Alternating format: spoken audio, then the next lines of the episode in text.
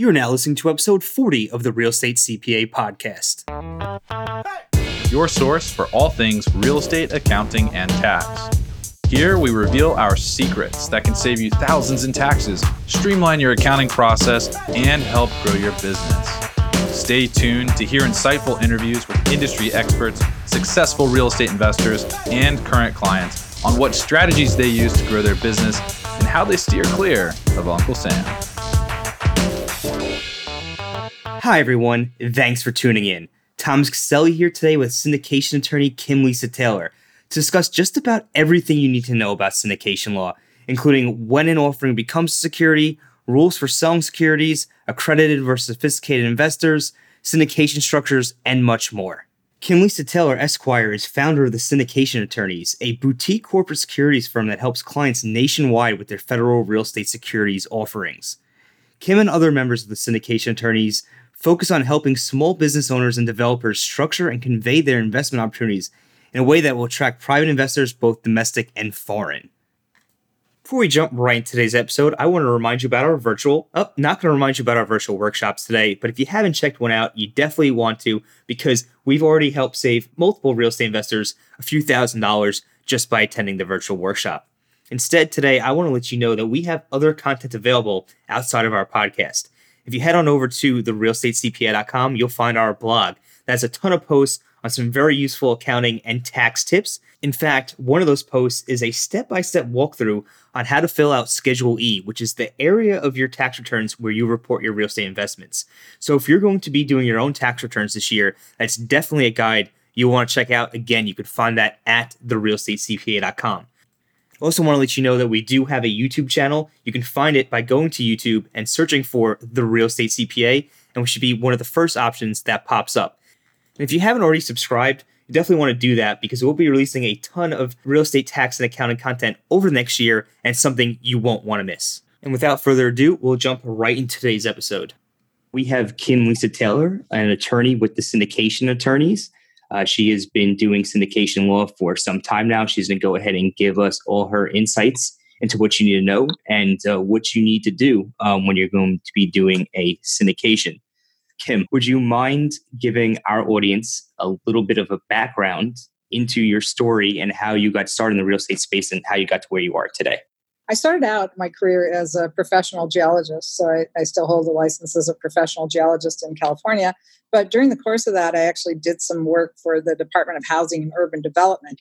And I really kind of got interested in uh, multifamily housing and how the whole investing world worked through that uh, experience. And later on in life, my husband and I started looking at how we could step up our investments. We had some single family stuff and decided we wanted to, you know, step up into the world of uh, multifamily. So we went to some training seminars and learned how, got a coach, and uh, met my law partner who was doing uh, syndication work at the time, my original law partner.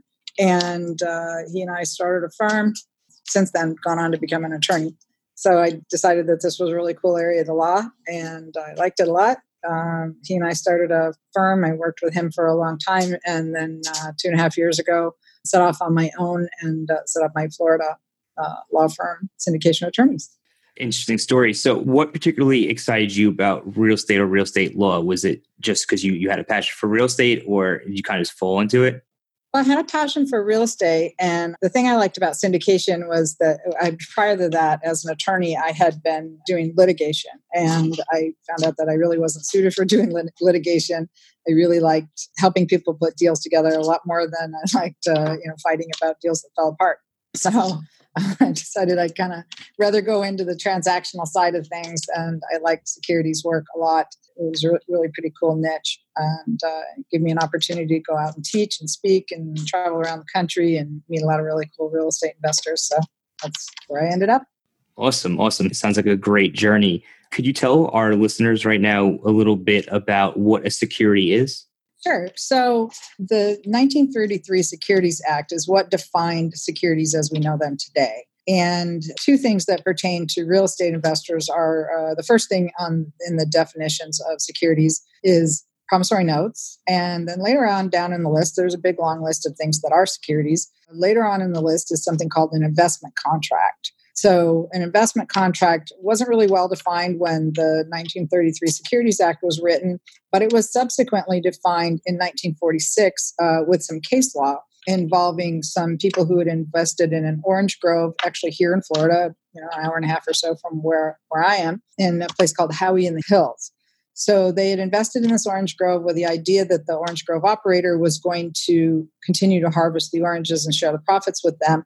At some point, the uh, operator said, "Well, we're not going to do it anymore." And uh, you know, here's your tree, here's your uh, plot of land, whatever. And and the investor said, "No, that's not what we bought." And so it ended up going all the way to the Supreme Court, where they finally said, "Okay, this is an investment contract, and here's the elements that are going to define what that is." And so they, what they came up with is anytime you have an investment of money in a common enterprise with an expectation of profits based solely on the efforts of the promoter, then you have created this investment contract.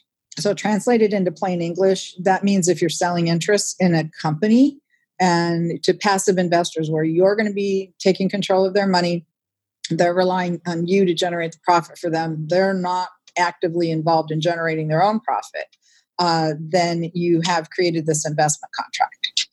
So if I were to say go with a buddy, uh, buddy of mine, we're both to be say general partners, take an active role and do a flip together, that would not be an investment contract because we're both actively working.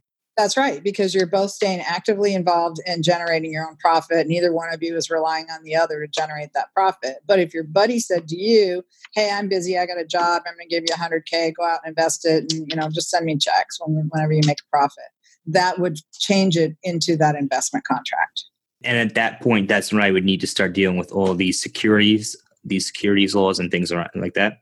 Yeah. So what happens is, all right, so now you know you're selling securities, you have to figure out how to comply with securities laws. So if you're selling securities, the securities either have, according to the 1933 Securities Act, the securities either have to be registered with the uh, regulatory agency, when that means they have to be pre approved they'll look at what you're doing, you know, give you a bunch of comments, go back and forth, uh, and then finally let you go ahead and sell the securities. That's the whole process of going public, um, doing initial public offerings like Facebook did or Google did.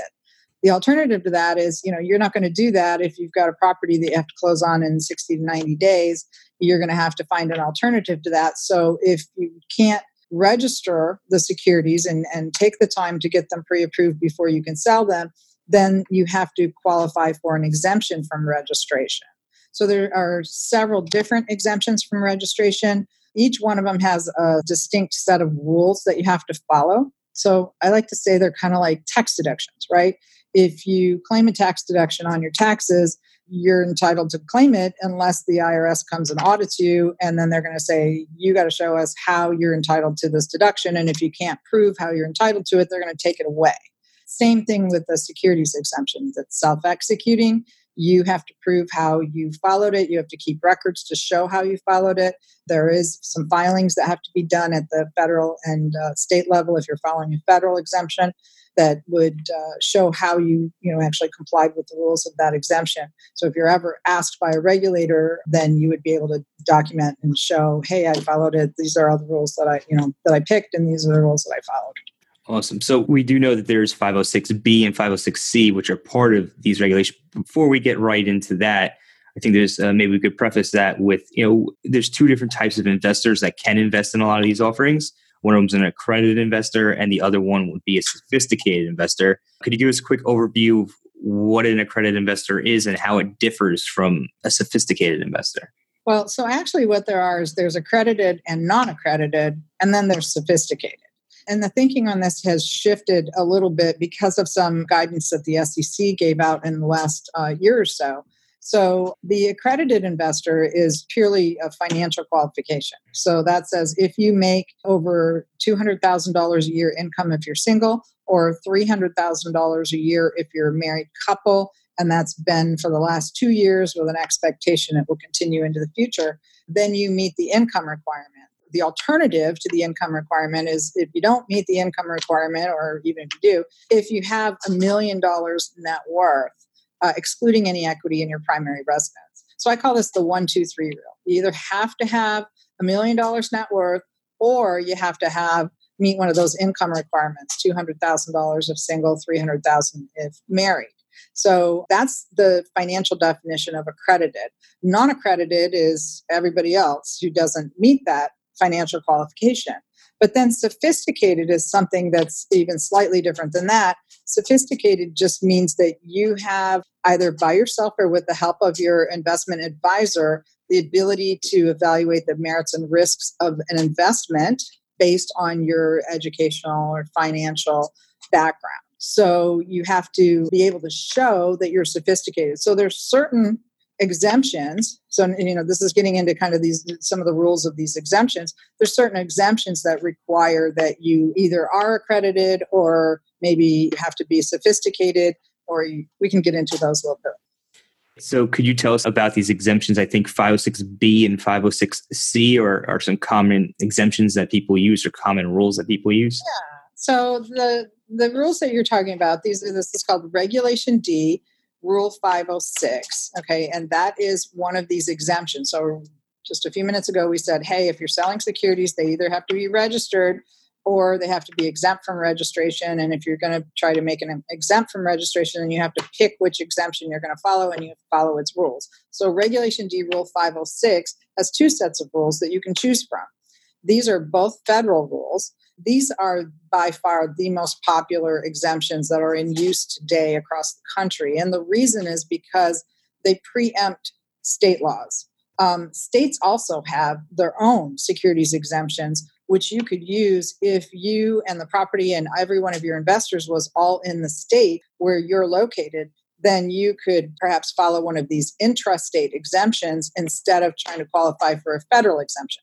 But if you're going to be crossing state lines, say, for instance, you're buying property in another state or your investors are coming from multiple states, then you probably would prefer to use the federal exemption because it's going to preempt individual state laws, which might be different and they're slightly different in each state, and it could be hard for you to comply with multiple states' different nuances. Um, so the federal rule, Regulation D Rule 506B, be like boy, that is the original rule. It's been in effect since the 1980s. It allows you to raise an unlimited amount of money from an unlimited number of accredited investors and up to 35 non accredited investors. All of the investors must be sophisticated. So, not just your non accredited investors, also your accredited investors must be sophisticated. But you can't find these investors through any means of general advertising or solicitation. So, this is the friends and family exemption. This is for you to go to people that you already have substantive pre existing relationships, talk to them one on one, explain to them what you're doing, see if they might be interested in investing with you. So, that's the Reg D Rule 506B. So, 506C just came out a few years ago with the Jobs Act.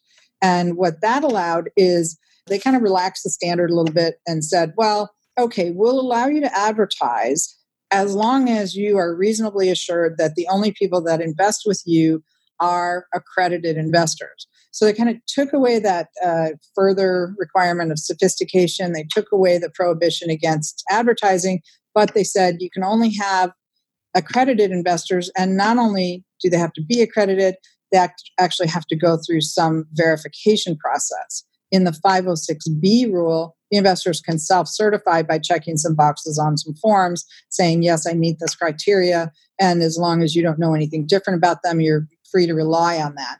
But in the 506C, you actually have to have some reasonable assurance that they are accredited. So usually that's going to come in the form of a letter from their CPA, their attorney, their registered investment advisor, somebody with a license who's actually looked at their financials and uh, determined that they're accredited. And that has to have been done within 90 days of when they're actually making the investment. Yeah, we end up actually filling out a lot of these forms for investors for the 506c offerings. So we're very familiar with those. When it comes to uh, substantiating these positions, is there anything that you recommend your clients to use to substantiate the fact that they actually know someone is sophisticated? Or is that just something that it's solely on the judgment of the syndicator or of the person who's offering. Yeah, so the sophistication, what the SEC has said is when it comes to qualifying people for 506B offerings and to make sure that they're sufficiently sophisticated, then you should be having some conversations with them about their financial situation. first before you start making offers to them you should already know enough about them to know whether they're accredited or non-accredited so you know that's kind of the beginning of the pre-existing relationship is already knowing that information. And then you should be asking them about their investing goals. You know what are they looking for in an investment? What kind of time horizon are they interested in being invested for? What other things have they invested in? And just getting a sense and a feel for whether they're a good fit for the kinds of things that you might have to offer. But I'll also say that there's a component of that conversation that eludes a lot of people, and it's really the most important thing. And it's like, it's not only are you qualifying that investor to find out if they can invest with you, you should be talking to them to find out if you want them to invest with you. Because there are, you know, certainly some personalities that might not be a good match for you, and uh, you know, some, you know, nervous investors or uh, you know people who are maybe just too abrasive or confrontational, you know, things like that or people that are asking you, you know, 5 million questions up front and taking up a lot of your time, they might not be the best people to put in your deals. And so you really need to be taking some time to get to know those people well enough to know whether you want them in your deals as much as you want to know whether they're sophisticated. That's absolutely true. Uh, you know, I've invested in a few syndicates myself as a limited partner, and my mentor tells me about all these people he, you know, he regrets letting in because they just ask him all these questions. So it's definitely important to know who you're working with and uh, what their expectations are beforehand because you never know what you're going to get into. When it comes to building these relationships with these groups of people, at what point do you recommend your clients to start building these types of relationships? Now, before they have deals. So, ideally, your job, if you're even thinking about becoming a syndicator, is to go out and meet as many people as you can and start developing a database of prospective investors that might be interested in investing with you later on when you do have a deal. And then taking the time to go through these kinds of questions, these qualification questions, and uh, asking them, you know, whether they you know, meet the criteria or, you know, figuring out whether you want them in your deals. Awesome. So at some point, you may have to offer a private placement memorandum or you know issue this, and along with subscription agreements. Could you just kind of go through those documents and what they are? Yeah. So when you get a deal under contract, or you know, there's so there's several different kinds of deals you can do. You can have, uh, say, a commercial property under contract, and you've got to close in 90 days. you need to raise money for the down payment and the closing costs, and uh, you know, maybe pay yourself an acquisition fee, reimburse yourself for any due diligence expenses, uh, pre-accounting fees, legal fees, those kinds of things those are very common. Uh, we call those specified offerings. So that's when you're raising money for a specific deal. Or you might be setting up a fund. Maybe you're doing single family fix and flips, or you want to buy multiple, you have some experience with a particular asset class and you want to be able to go out and buy multiple properties in that asset class.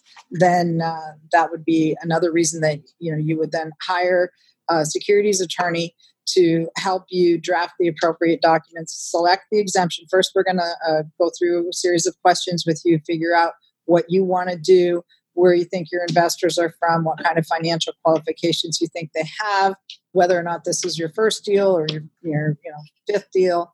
We're going to help you select the appropriate exemption.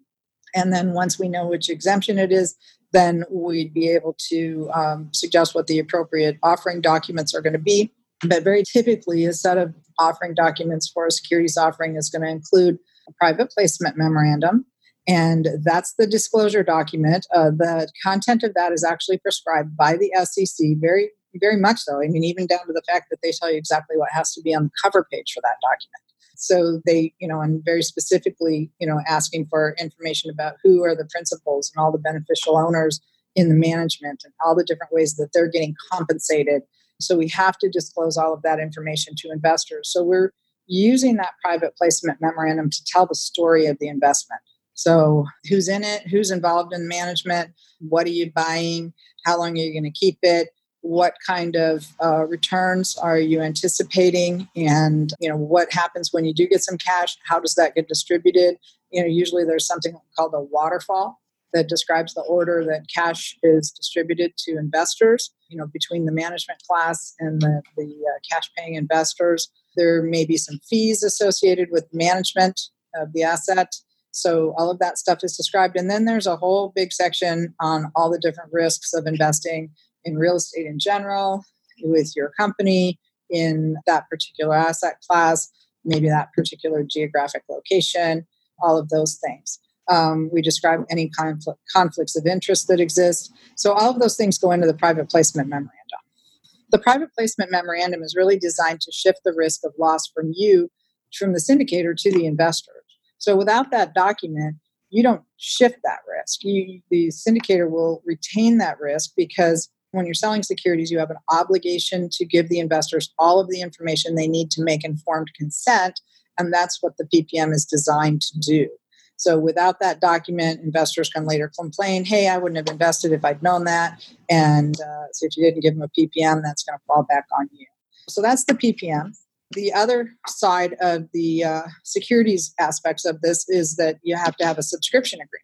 So the subscription agreement is kind of the flip side of the PPM. This is where the investor tells you about themselves and they assert to you that they've read all of the documents you've provided, they've asked all the questions they had, they've gotten all the answers they wanted, they've sought outside investing advice to the extent they thought it necessary. They understand the risks and they can afford to lose the money and uh, they're willing to invest anyway, even knowing all of those things. So then they will sign that, and uh, for a 506B offering, they would actually be filling out a questionnaire explaining why they're sophisticated and uh, why they uh, meet the criteria to be in that offering. Um, so that's a subscription agreement. But the third part, so it's kind of like you know you're building a sandwich, right? You got these two pieces of bread on the outside; those are your securities compliance aspects. In the middle, you got the meat of the deal this is your investor contract. So you're going to have to have some contract with your investors. It's either going to be some kind of a company that you're forming, it could be a limited partnership, corporation. Most likely, it's going to be an LLC if you're buying real estate. And that document is going to describe how you're going to govern that company from start to finish. You know, some overlap with what the PPM has, but the PPM is really what you use while you're raising the money. Once you start operations, you're relying on the operating agreement. If there's ever a dispute, you're going to have to go to the operating agreement. And the manager can only do the things that the operating agreement says. If it doesn't say it, they can't do it. So that's where you really want to describe the rights and duties of the management and the members and uh, you know who gets to decide what and what has to happen before people get paid property sold etc so that's kind of how that works. Thank you for explaining that to us. I'm sure that's going to benefit a lot of people out there who have a lot of questions on how those aspects of a deal works. You know, a lot of questions we get from our clients is often how how do you structure one of these things entity wise and people always ask us for assistance on this and you know i was browsing your website uh, syndicationattorneys.com and there's a ton of great content out there so anybody listening wants to learn more about this stuff definitely go check it out. But how do you recommend structuring these types of deals from an entity perspective? I know there's various different ways you can do it, and I know you guys explain some of those. Yeah, so um, yeah, you're right. On our website, there's some articles, and there's one on uh, kind of a typical deal structure for a syndicate. So that'd be a good one for people to read. But in general, for a specified offering where you're buying a single property, you're going to create a title holding entity. It's going to be manager managed. So let's say if we're going to use a, an LLC, which would be the, the most common, then you would form a manager managed LLC. That LLC is going to take title to the property and be the borrower on the loan. And then the manager itself is probably going to be a separate LLC that is going to be comprised of multiple people who are involved in putting the whole syndicate together so that's you know that's kind of how it, that's structured. The management level of the llc can either be member managed if you have two or three people that are all kind of working in tandem or it could be manager managed if uh, maybe only one or two people are going to be calling the shots and then the other people are just going to be providing services. Within that uh, the kind of the investor level llc uh, the one that takes title to the property there's usually going to be a couple classes of members the class A members are usually going to be your cash paying investors. And then the other class is could be class B, you know, could be called something else, but um, class B members are going to be the members that are providing services to the company. So that's usually going to be reserved for your management class. So the management class is going to typically retain a portion of the ownership interests in that uh, title holding entity and sell off a portion of it to the investors who are going to put up all the cash needed to close the deal. So, just as an example, you might sell off 70% of the interest to your Class A members, and then keep 30% for the Class B members, which is the management. And then as you earn profits, then those profits would be split between Class A and Class B. In addition, the manager entity itself could also earn certain fees if you have them written into your documents. Thank you for explaining that. Um, when it comes to the tax aspects of it, I understand, you know, in that same article you wrote, and something we recommend people do as well. Um, the GP, the general partners, need to actually contribute some form of capital into the entity to make their gain consider a capital gain rather than ordinary income. Is there anything special people need to do from a legal aspect to do that, or is that just simply they just have to contribute that capital? Yeah, we usually write it so that the Class B members actually can contribute a $1,000 in total for whatever percent of the interest they keep to establish that cost basis. Awesome. So, at what point should syndicators or someone who needs the securities uh, offering get in touch with you to start this process? Uh, well, uh, if you're buying a commercial property, I would recommend that you have a signed purchase and sale agreement that uh, someone from your team has physically visited the site and you've completed your financial analysis. That doesn't mean you've completed your entire lease audit or anything like that, but those three things are things you should do as early on as possible. And, uh, you know, maybe even before you get to the signed purchase and sale agreement when you can. But if not, do those first before you spend any other money because I've, I've been involved in writing uh, over 300 uh, securities offerings. And in my experience, uh, both my own personal experience and the experience of my clients, if you get past those three things the signed purchase and sale agreement, site visit, financial analysis, you're probably 95% likely to close on that deal. And the rest of what you're doing in your due diligence could become uh, maybe deal negotiation if you find something you didn't anticipate. So you might want to ask for a seller credit or something like that instead of uh, you know just walking away from the deal. And the reason that I say to hire us or contact us when you get to that point is because it, it can take three to four weeks to get your offering documents completed. And we should be working on your documents at the same time that you're out completing the rest of your due diligence. And that would give you the maximum time to be able to still raise money, close the deal, and you're going to be raising the money at the same time your lender is processing your loan. So ideally, you want to have 90 days to close. If you can't get that, get 60 with a 30 day extension and uh, you know negotiate that extension up front because if you can negotiate it up front it's going to cost you a lot less than it will if you try to negotiate it a week before closing. So you know try to keep it as painless as possible. Give yourself a good 90 days. That will give you a comfort zone that you can get the documents done the, the lender can process the loan and you still have time to uh, do all of your due diligence and uh, bring get your investors in line Great, great. So it seems like you have to actually have a serious deal in hand. You just don't want to be going speaking to attorneys when you're putting in offers. Wait till a little bit further down the no, process. You know, the LOIs, uh, you know, it's really a numbers game. You know, you got to send out a lot of LOIs in order to get a few of them to uh, get negotiated and, uh, you know, one or two of them to stick. So, you know, don't get excited every time you send an LOI. Just send out as many as you can, and eventually one will stick. Awesome. Yep. It's definitely what you have to do. I know that when I was looking for my first deal, I had to send out a lot of different offerings and stuff before I finally got something that stuck. So definitely wouldn't want to start talking to attorneys paying fees too early. Um, do you have any horror stories or any issues that people ran into that you've seen that you could have fixed if someone would have done the right thing first, legal wise? Yeah, you know, I get a lot of clients. Some of my more sophisticated clients start bringing in private equity partners and private equity partners is kind of a sticky business because there's a couple different ways that they'll come into your deal. They'll either take a preferred position above all of your other investors, or they'll take a joint venture position with your syndicate. So maybe your syndicate raises half the money and then they come in for the other half the money.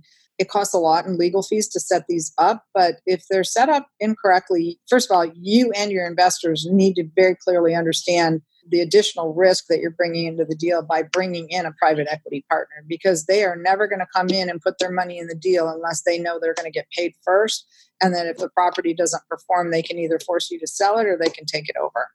And, you know, so that does happen. And you have to be aware of that and make sure that you really understand what you're getting into before you do it.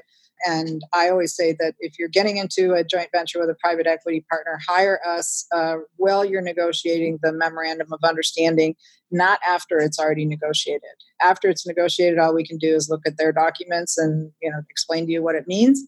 before it's negotiated, we can maybe help you uh, get some better terms.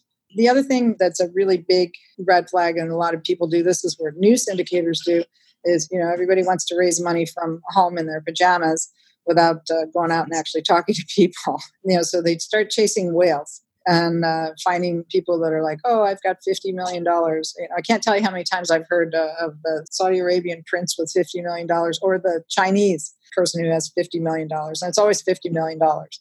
You know, you have to be careful of those people or people that say that they're those people because they're probably not for real. If you're dealing with non-U.S. investors, you should only deal with people that you actually know. If you're dealing with big fish investors, uh, make sure you know them very well because they are notorious for leaving you hanging at the altar. You know, stringing you along, stringing you along, and then deciding that they don't want to do the deal after you've spent a bunch of money to get to where you are, and it's too late to raise the money any other way. So if you get a whale investor, you know, I always say, think of the movie Moby Dick. Whales leave a wake of destruction in their path sometimes, and uh, don't let yourself get caught up in that. Keep raising money.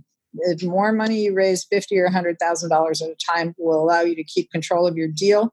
It will give you the track record and experience that you need to be able to go on and to grow your syndication business. And it will be far less painful to deal with than trying to deal with uh, whale investors that uh, you know kind of leave you hanging or renegotiate terms at the end and leave you in a, a bad position. So it sounds like this is largely, you know, relationship based business. When it comes to raising money, you really want to make sure you have a solid relationship and a solid understanding um, with your potential investors on how things are going to work and what the expectations are before getting into business with them and, and then being stuck in that type of relationship. When you work with your clients, what do you recommend they do? How do you recommend they handle their accounting and taxes? Do you give any recommendations to them at all? Um, well, I recommend that they always find an experienced CPA that understands group investments. Uh, if they're dealing with investors who are non US persons, they need to make sure that that CPA has experience with international investments. Um, you know, there's just so many pitfalls that you can get into. Uh, and it never hurts to have your CPA look at your documents up front to make sure that you're not stepping into, you know, something that you weren't aware of. You just really need to have good tax planning advice. Awesome. If you did have to pick one piece of tax advice that you ever received, whether it be in real estate or just in business in general, what would be your top tax advice that you ever received? That I ever received? Um, I can't say that I have the top piece of advice that I've ever received, but I can tell you that I've made some serious tax mistakes in my own investments. And the worst mistake I ever made was in a development project and not understanding the difference between inventory and capital gains. And you know and how the irs was going to treat all of that. So you've got to be careful. There's also some very significant nuances when you're investing in a development project say in a joint venture you know where one of the partners is putting up all the work one of them is putting up all the money. That requires some very careful tax planning uh, or can leave uh, some of the uh, the more active partners in a, in a, position where you know they've got taxes uh, but they don't have distributions. And so that's uh, something that's critical that you get that figured out. Yeah, no, absolutely. You know, one thing we always uh, recommend, uh, you know, t- we tell our our clients is that if you're going to be flipping properties, you're going to be developing properties, you could be sometimes classified as a dealer. And when mm-hmm. you're classified as a dealer, your profits will be taxed as ordinary income and not as capital gains, which are you know at the lower rate. So if you're doing anything like that, definitely want to consult with your advisors to make sure that you know you're aware of what taxes you're going to have to pay. So, before we wrap this up, what's your favorite piece of tech that you're using currently in your business? Hmm. Well, I'll have to say that we've used Dropbox for 10 years and it's just been fantastic. But I will, well, actually, and I'll say there's a new one that we've just started using that I like, I like a lot. It's called Asana, A S A N A. I don't know if you're familiar with that, but it's a project management software and we've looked for a long time uh, you know and tried to do the spreadsheets and all that stuff just to manage the projects internally in our law firm and uh, you know there's uh, seven of us working on things all the time and you know different team members and trying to get stuff out the door and and all of that so um, we found asana and uh, we're pretty happy with that right now Awesome. Never heard of that, but I'm going to have to look that up. Uh, sounds like interesting software for project management. Uh, I know we just recently got one but uh, always taking a look for that new and latest tech and what's going to work the best. Um, if our audience wanted to get in touch with you, what is the best way for them to do that? Um, the best way would be go to our website, syndicationattorneys.com, and you can schedule a free consultation. Usually that's going to be initially with our law clerk, uh, and she'll try to either help you or figure out if you need to speak to an attorney. Um, she can get you in touch with one of us. Then, uh, you know, that's the best way to get on our calendar. Thanks for listening to today's show. If you enjoyed the show, please find us on iTunes and leave us a review. You can also email us at contact at therealestatecpa.com with any feedback or topic suggestions. We are always taking on new clients, and with the new tax laws in play, you really don't want to navigate this alone. Let us help you save money on taxes and with your accounting and CFO needs. To become a client, navigate to our client page at therealestatecpa.com and fill out a web form with as much detail about your situation as possible. Thanks so much for listening. Have a great rest of your week.